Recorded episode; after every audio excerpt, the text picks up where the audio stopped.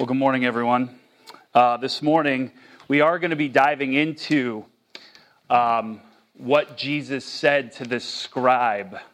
Okay, this is uh, this is one of those iconic lessons, right? The iconic lessons that was that was taught. Uh, a lot of your Bibles probably have a heading above it. that says the greatest commandment, right?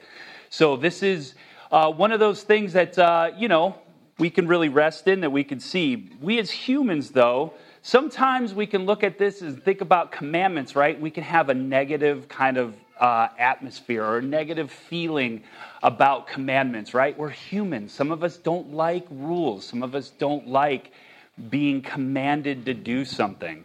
Okay, but I hope that you see these commandments are from Jesus and not necessarily a set of rules, but freedom, joy, and actually the gospel.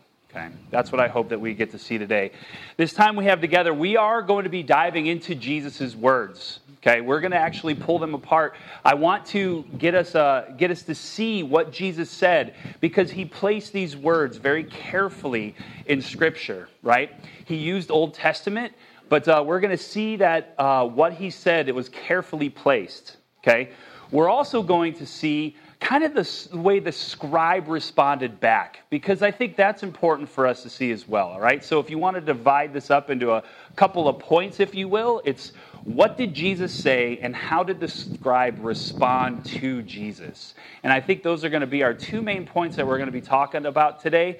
Uh, unfortunately for us, this is an iconic text, right? It is something that we can learn from, it is something that is really great for us to lean into. Uh, it is one of the greatest commandments, and I pray that God will meet us here.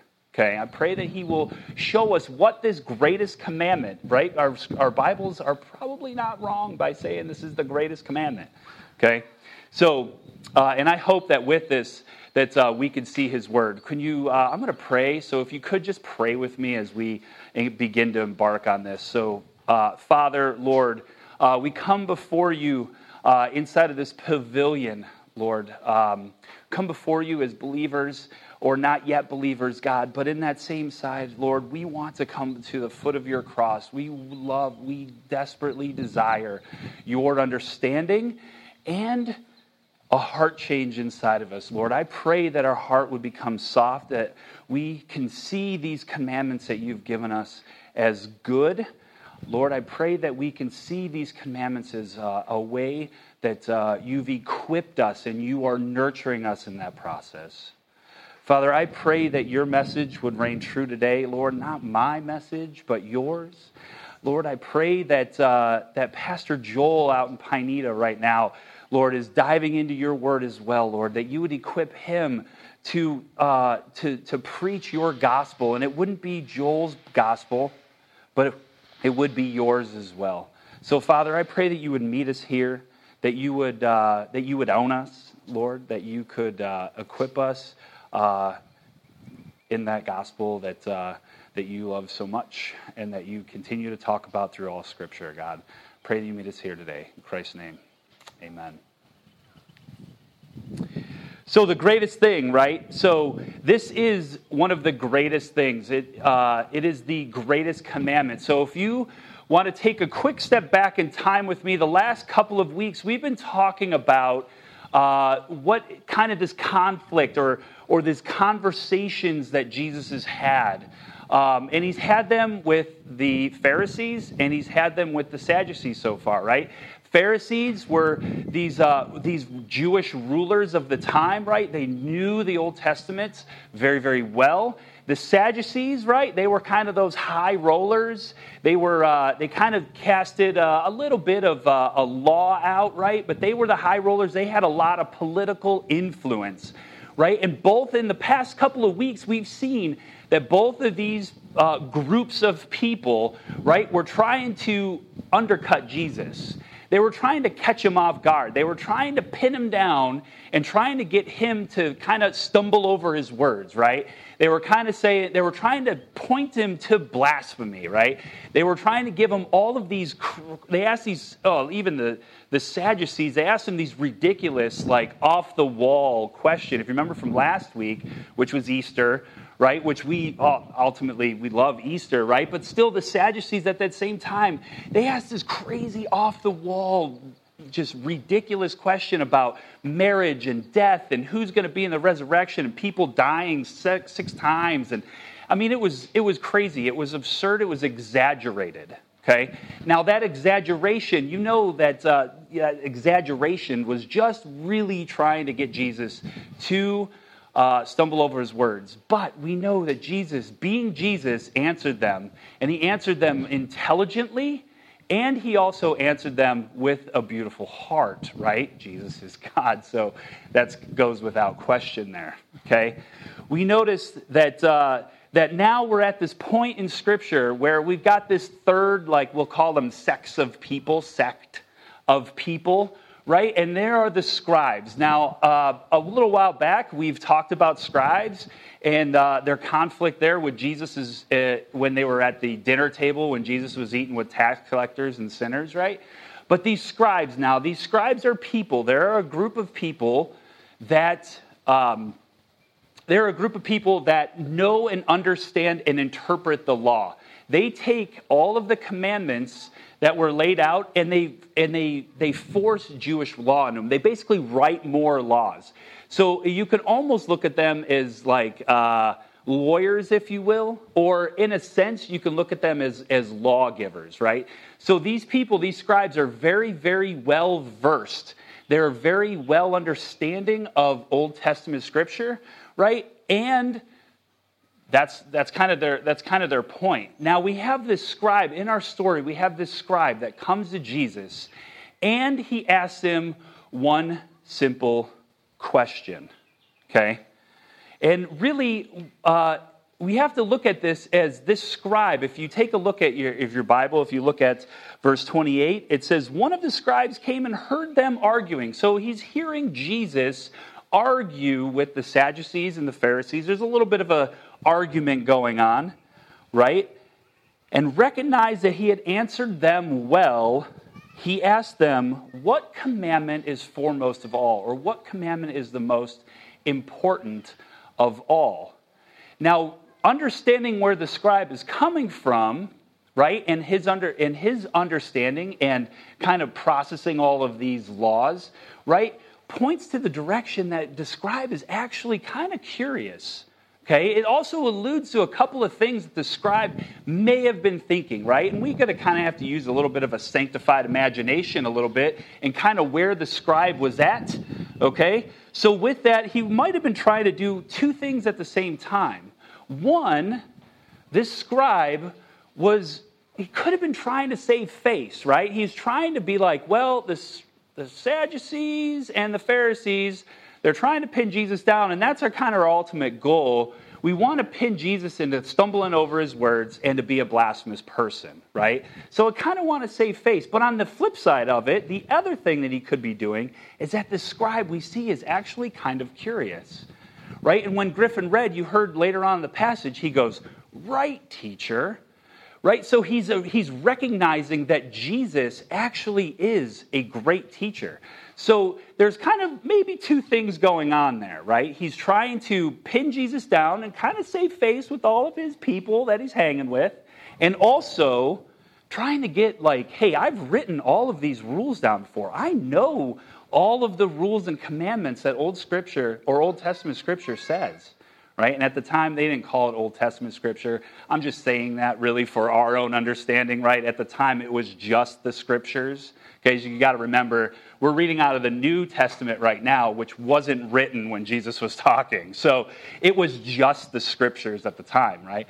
So if this scribe knows all that stuff, he's actually trying to process a little bit of life. And that is an interesting point for us, right? He asks, What commandment is most of all? And of course, Jesus, in his being Jesus, old Jesus fashion, right? He answers them with Old Testament scripture, right? So if you look, if you read it with me, it says, Most important is this. He says, Hear, O Israel, the Lord our God, the Lord is one. And you shall love the Lord your God with all your heart, and with all your soul, and with all your mind, and with all your strength. The second is love your neighbor as yourself. There is no other commandment greater than these. Now, we're going to sit here for just a hot second because there's a lot to really unpack with what Jesus said. All right? It's easy for to read it's easy for us to read this as a set of rules. Okay? Jesus says, love your God with all your heart, soul, mind, strength, love your neighbor. Great. Mark, mark, mark. I'm done. I don't need to do anything more. I can say I've I love God with all my heart, soul, mind, and strength, and I love my neighbor. Yeah, we did good. Okay? We can read them as a set of good rules to make us good in society, right? We could say that we are good moral humans because we can mark these things off, right? Sometimes we could take a look at this list and be like, well, I guess to prove that I'm a Christian, I have to do these things, and this is what I'm going to do in the process, and this is what it's going to look like today. Or you can look back on some of your own aspects of life and be like, well, that's where I love my neighbor like myself, and that's where I love God with all my strength, right? Because I didn't want to get up this morning and I put on some strength and I read my Bible and I decided to love God in that moment, right? So it can look like something that we do to be morally correct, okay? But I want us to see how this is more than just a complete set of rules. I want us to see that God is more. This love that we're talking about is more than just a set of rules. So, with it, I want to talk about some of the technical notes that we're going to get into with this, right? So, if you look at the scripture just in general, right, and you want to pull out some really meaty information on this, okay, Jesus' response, okay, you probably see in your Bible, it's all written in capital letters, right? At least it is in mine. Maybe it's different on yours. But most of the time, when Jesus references Old Testament scripture, right, it's written in all capital letters. All right? So in this, Jesus is actually reciting back to the scribe this thing called the Shema. All right?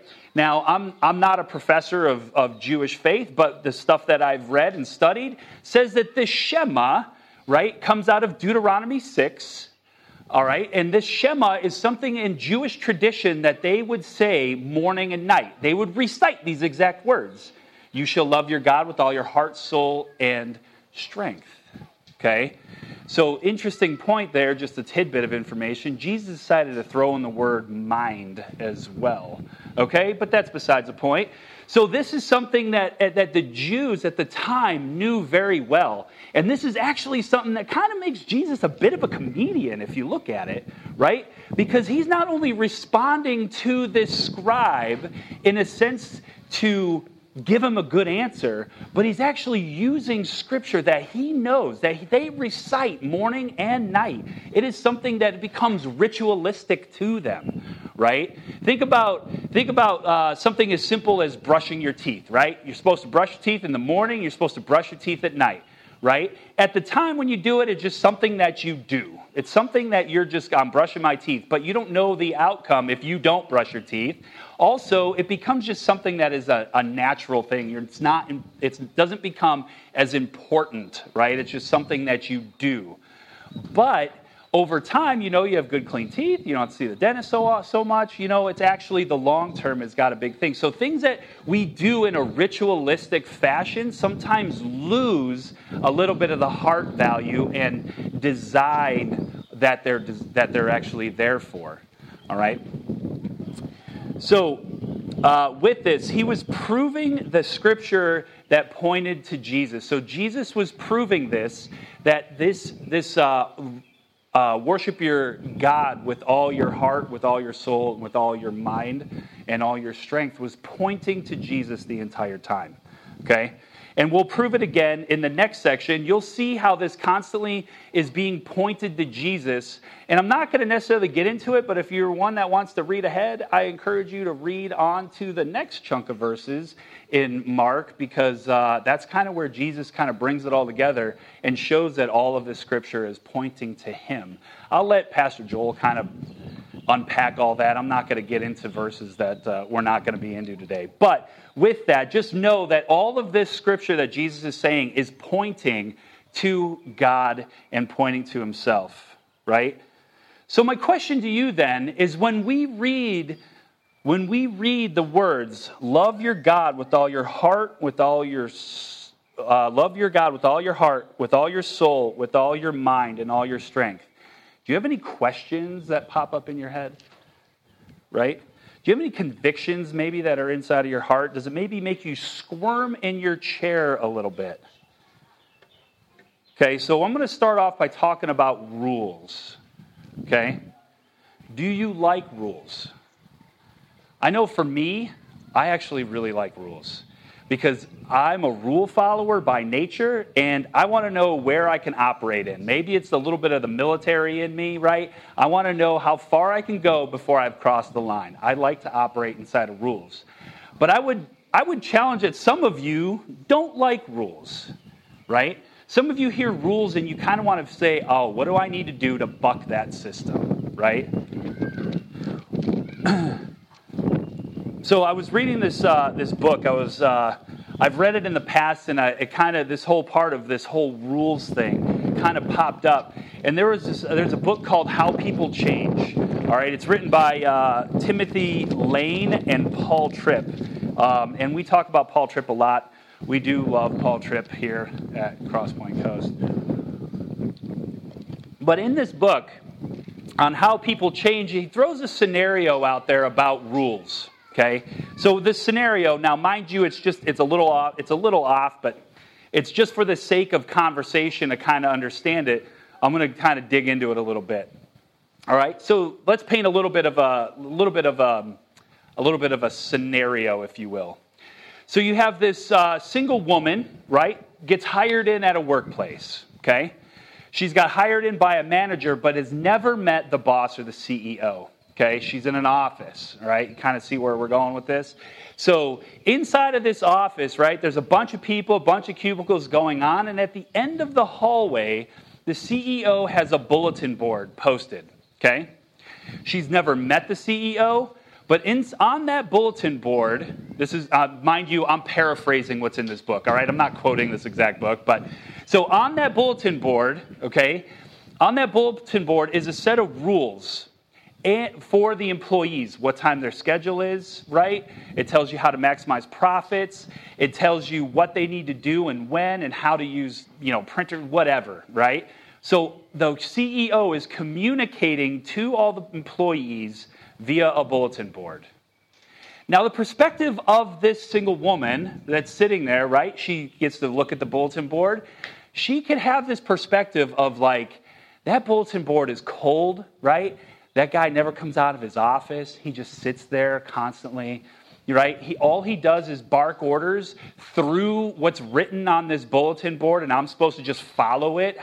I don't even know the guy. He doesn't even have any vested interest in who I am as a person right? All he wants is all he wants is for me to perform. Okay?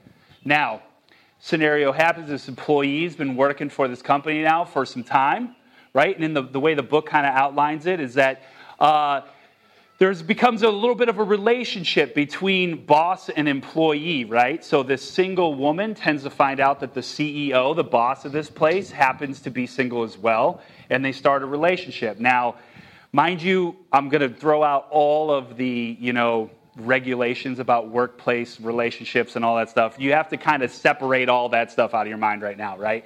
But say, for instance, this employee, this single woman, meets this single guy, right? And they start a relationship, and ultimately, over time, they ended up getting married, right?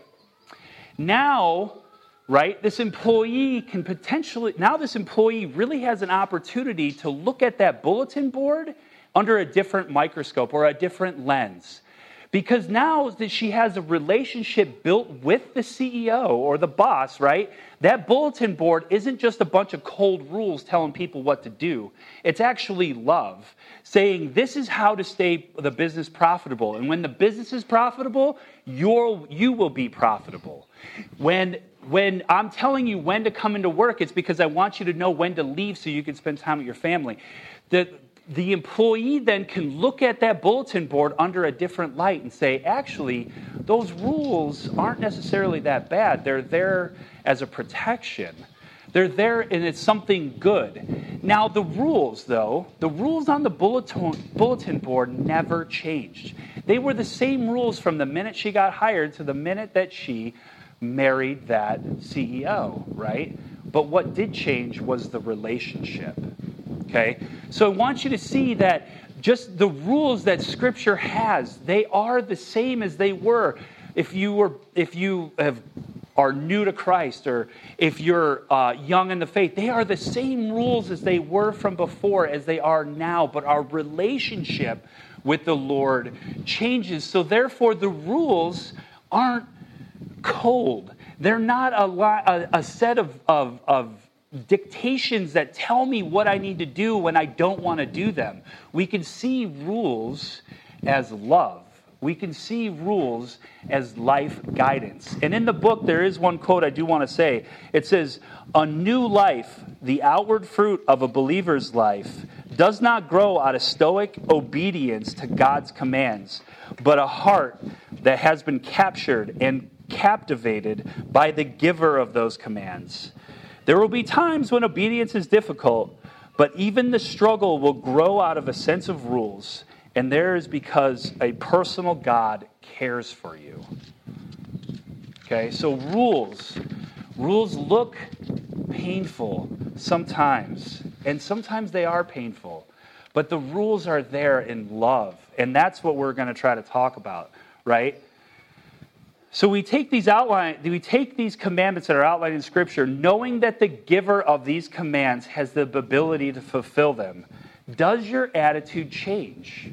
So the giver of these commands, does our attitude change when we read these commandments? Love your God with all your heart, all your soul, all your mind, and all your strength, and love your neighbor as yourself.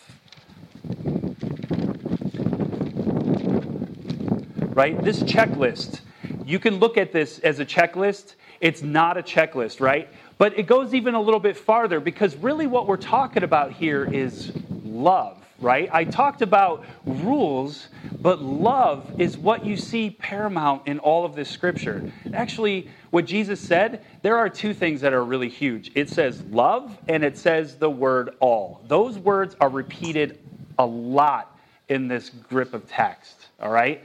So, but it says love. It says love your God with all your heart, love your God with all your soul, love your God with all your mind, love your God with all your strength, love your neighbor as yourself. So, hopefully, now we're at this point of going, all right, so rules are designed in love.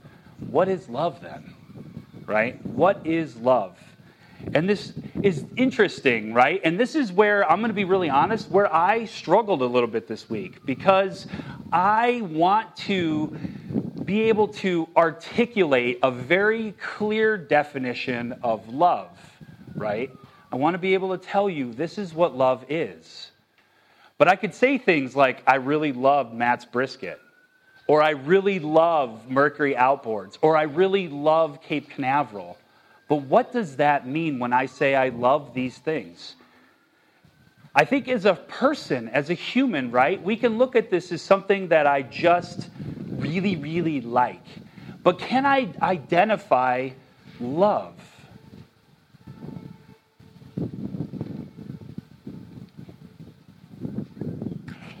Furthermore, society, society, the, all around us say that we can love without Christ's love right? You see this all over the place. You know, you have your little signs you post on the walls that just say love, right? And maybe all that is true. Maybe there maybe it comes from a heart, but what does it mean to you? What does when when Jesus says love your God with all your heart, soul, mind and strength, what does it mean to love? I don't have a great answer for you because I'm only a person, right? I know what I like. Um, but I know that there are scripture that point us to that because God is love. And that's really where I want us to rest today. God is love. And if God is love, He is the initiator of love, and He shows us what love is so that we can love God back with all of our heart, all of our soul, all of our mind, and all of our strength, and love our neighbors as ourselves. Okay? And hopefully you can see that all of this all of this points to the cross. Because really in essence the entire Bible is talking about love. That God so loved the world that he gave his only begotten son. All right? God loves us. He showed us love, right? So that we can love back. So I'm going to read a couple of verses. If you're a note taker, um, please jot these notes down. If you're not, you could just listen. All right.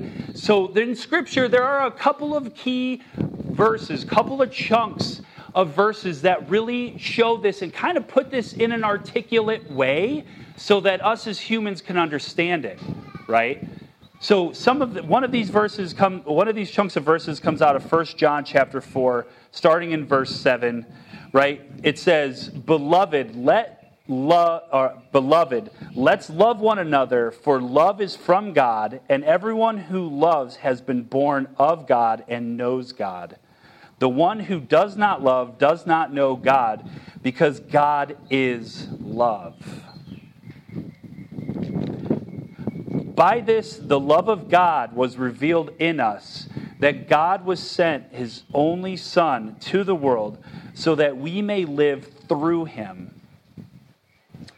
In this love, not that we loved God, but that he loved us and sent his Son to be a propitiation for our sins. If you don't know what that word is, that's a reconciliation by God through the atonement, a propitiation. Okay? So God, loving us, sent his Son to the world with the perfect understanding, with the perfect identification, the perfect aspect of love. I can't put that in terms, in English for you, right? I, this, the Bible does it, right? But it is more than just words to describe what this love that God is talking about. Because this love is an action, it is, it has motion, it has movement, it has Love from God has a, a, a redemptive heart to it. Love from God is, is more than just saying, I really, really like something. Love from God fights, right? Love from God protects. Love from God nurtures. Love from God upholds truth right? And the way that looks, right, from an outside perspective is different, right? It can look different from each one of us. But the truth is is that God is love. He is showing us what love is through all of scripture. And the best we can do is the best I could do this morning for you is just keep reading some more Bible verses, right, to show us what this love is. But that is an experience that you need to have with the Holy God because I cannot do that for you. I can help you see what God is and see that God is love, but there is nothing that I could do from the pulpit to make that happen in you. There's nothing that I can do in myself to drum up this love that God was talking about or that Jesus was talking about at this time. Right? So I'm going to keep reading. Okay? In 1 John, it continues in 1 John 4, 18 through 20, it says, There is no fear in love, but perfect love drives out fear, because fear involves punishment. And the one who fears is not perfected in love. We love because he first loved us. If someone says, I love God, but in the end hates his brother or sister, he is a liar. For the one who does not love his brother and sister whom he has seen cannot love God whom he has not seen.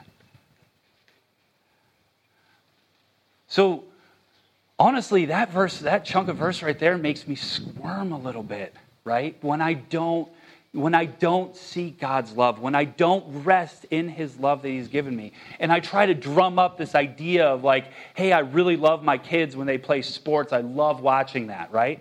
Actually, I really, really like it. But could I love it with the love that God's given me, right? Could I love that with some strength? Maybe. But do I? The beauty of this text, and I hope uh, I hope you rest in it is that it's the Lord. Who is God is not calling us to fulfill these commandments out of our own understanding of love.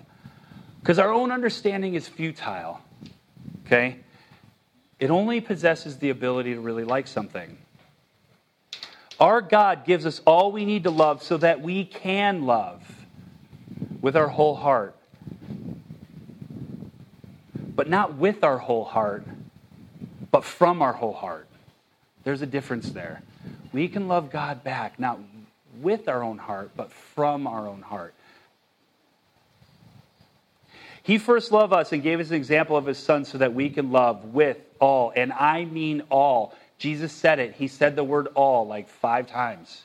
Okay? With all of our heart, right? Which you can, you can uh, to help you see what heart means if you're trying to understand what, what does heart mean? It'd be like your emotions, right? How do you love God with all your emotions? With all of your soul, right? All of your spirit, the spirit that God has given you, right? All of your mind, which is would be your intelligence, right? How much do we dig into Scripture and we love God through the intelligent side of reading Scripture and understanding it, right?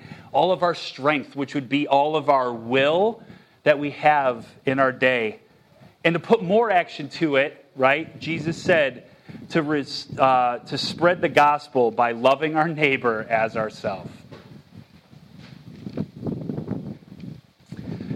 Quote from Tim Keller said it this way We have not fulfilled the law by avoiding what the law prohibits, but we must do what the law is really after, which is love.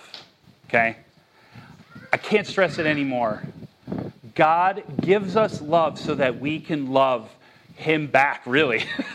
it's, it sounds crazy, right? But for us to identify what love is and not make it a checklist, we have to know who gave us love in the first place. And it's Jesus. It is Jesus. It is his death on the cross. It is his resurrection, right? It is, it is us seeing Paul being being called out in his sin of, of, of trying to destroy the Christian movement, right? And come into Christ. That is love, right? We could see God's love through David. We could see God's love with Moses. We could see God's love even in a very uh, interesting way through, through the book of Job. We can see it with Solomon, who had a bunch of riches, right? We can see God's love through it all because it's not just what we read in our own intellectual, it's our will, it's our heart. It's what God is, it's what God has made. In Ephesians verse 2, if you're a note taker, write this down. Ephesians verse 2, uh, verse 4 through 7, it says, But God, being rich in mercy, because of his great love, which he first loved us, even when we were dead in our wrongdoings, made us alive together with Christ. By grace you have been saved and raised him and raised us up with him and seated us with him in the heavenly places in Christ so that in the ages to come he might show boundless riches of his grace and kindness towards us in Christ Jesus. Furthermore, another example of this comes uh, what Jesus says in the book of John, verse 13, 34, and 35. It says, A new commandment that I give you, that you love one another, even as I have loved you, that you also love one another. And by this, all men will know that you are my disciples, if you love one another. How do we love one another? How do we love one another? Is it just something we really do, or is it sacrificial? How do we love one another? How do I love my spouse? Right? How do I love my kids? How do I love the neighborhood I live in, the people that God's put in front of my life? How do I love those people? Paul also says in Romans 13:10, love does not wrong does I'm sorry, love does not does no wrong to a neighbor. Therefore, love is the fulfillment of the law. So again, on a very technical note, Paul was when he was talking to the Romans who were very technical, very very law abiding, right? Said that love is a fulfillment of the law. The scripture, all of these, all of these verses, right, proves that God is love. Okay? the list can go on and on because I, have I've said it before. It's more than just a couple of verses I can pull out and tell you this morning. It's really on the entire scripture. It's the community that we live in, living out the gospel, right, with love so that we can experience love, so we can respond back to God in love. It's the whole thing from Genesis to Revelation.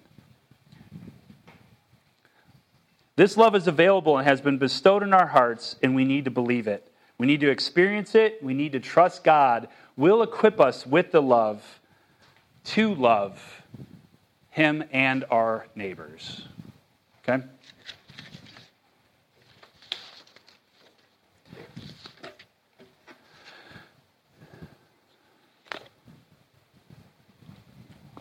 So, the next part I want to get into is talking about the scribe's response. Okay? want to talk about the scribe's response. It's important for us to see how he responded to Jesus, all right? Notice that the, that the, that the scribe, he didn't lash out to Jesus, right? He didn't try to undercut him, right? Which is kind of what I'm saying is that the scribe was a, probably a bit inquisitive, which is pretty interesting. You have a scribe, and if you kind of classify or stereotype all the scribes, they wanted to pin Jesus down but he didn't respond that way. It's almost like this scribe, in a very, in a very human like fashion, processed what Jesus had to say, right? Processed what Jesus had to say,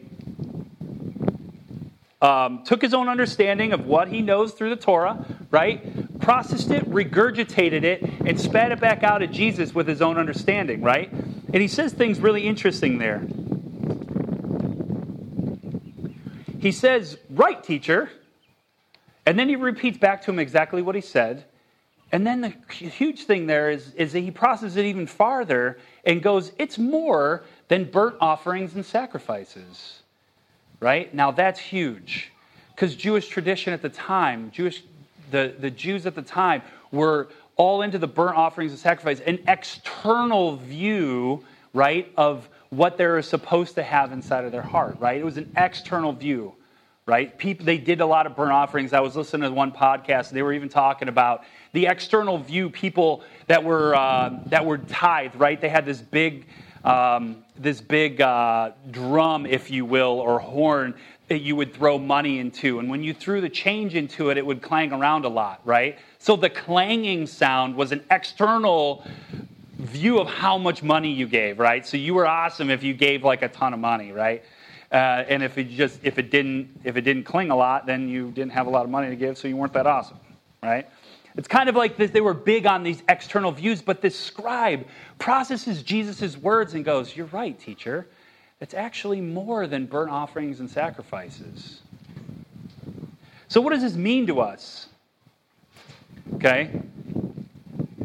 You see, the love that Jesus was talking about is more than a physical or outward sign.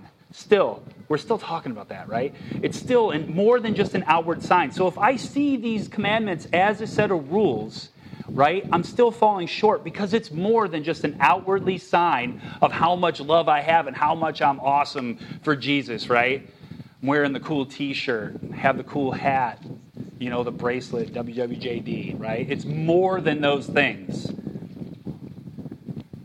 It's an attribute. This love is an attribute of God. Like it says in 1 Corinthians, the love verses, right? And Paul does a great job explaining these attributes. He says, he says, if I give all my possessions to feed the poor and I surrender my body to be burned, but I have no love, it profits me nothing.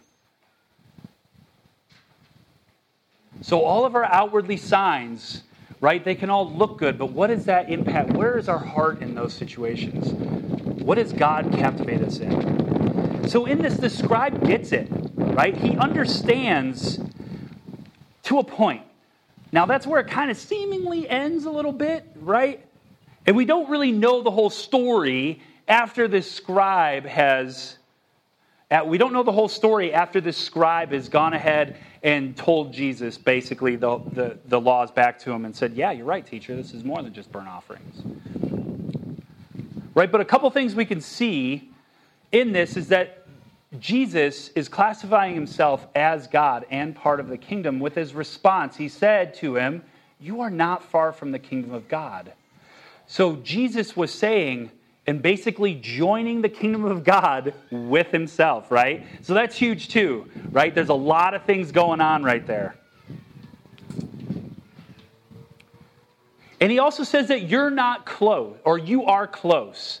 But he didn't say you are there. And that's huge. So sometimes you have to read what Jesus says, right? And it's not necessarily everything that he says, it's almost what he doesn't say as well. He said, Dear scribe, you are close to the kingdom of heaven. But he did not say, You are in the kingdom of heaven, right? So this kind of leads to a couple of different things, right? This leads to a couple different things. And to be honest, the Bible isn't clear where this kind of goes, but I think for us, there's a learning part or a, a, teaching element, right, that we can learn from this. Because the response of the scribe is really important, and the response that Jesus gives him is really important as well. One, it says that people can come to the knowledge of Christ through his scripture, and the heart follow on later. Right? They can understand with their brain, but their heart doesn't actually have the change. And I'll be really honest, in my story, right, that's what happened to me. There was a lot of things that made sense, but I didn't feel or I didn't know that God had captivated my heart. There was a line drawn in the sand that that did happen, but for me, I understood in my head, like before the heart change happened, right?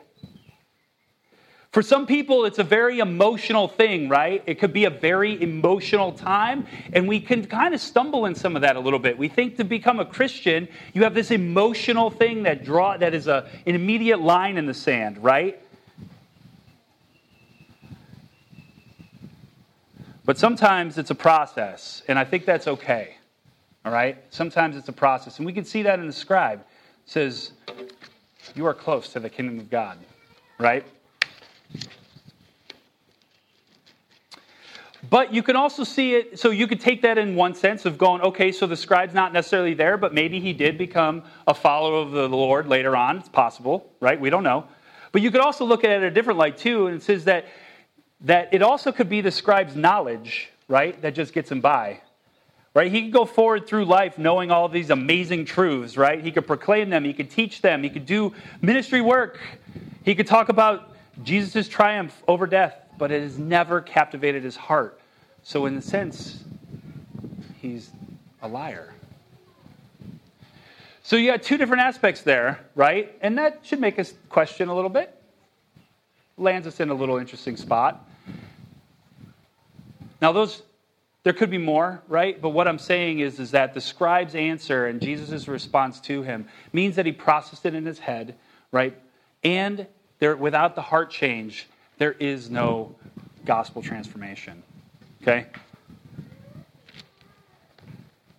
I want to finish with a couple of things. All right. Uh, first, I want to finish off in 1 Peter 1 3 through 5.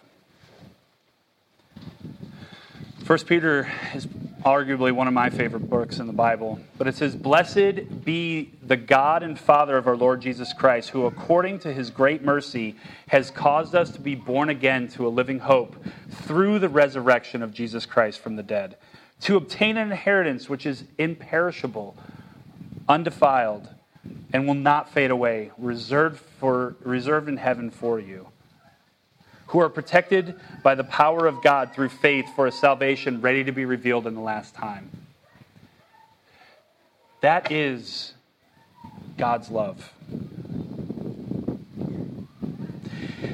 This is a Jesus that gives us the power to love. He proves to us what love is, and He shows us how to love.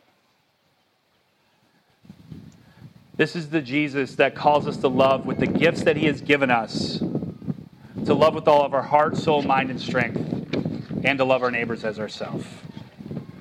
I encourage you, I encourage you to read Scripture, know in your mind and your heart, love God back. Try to identify love for you.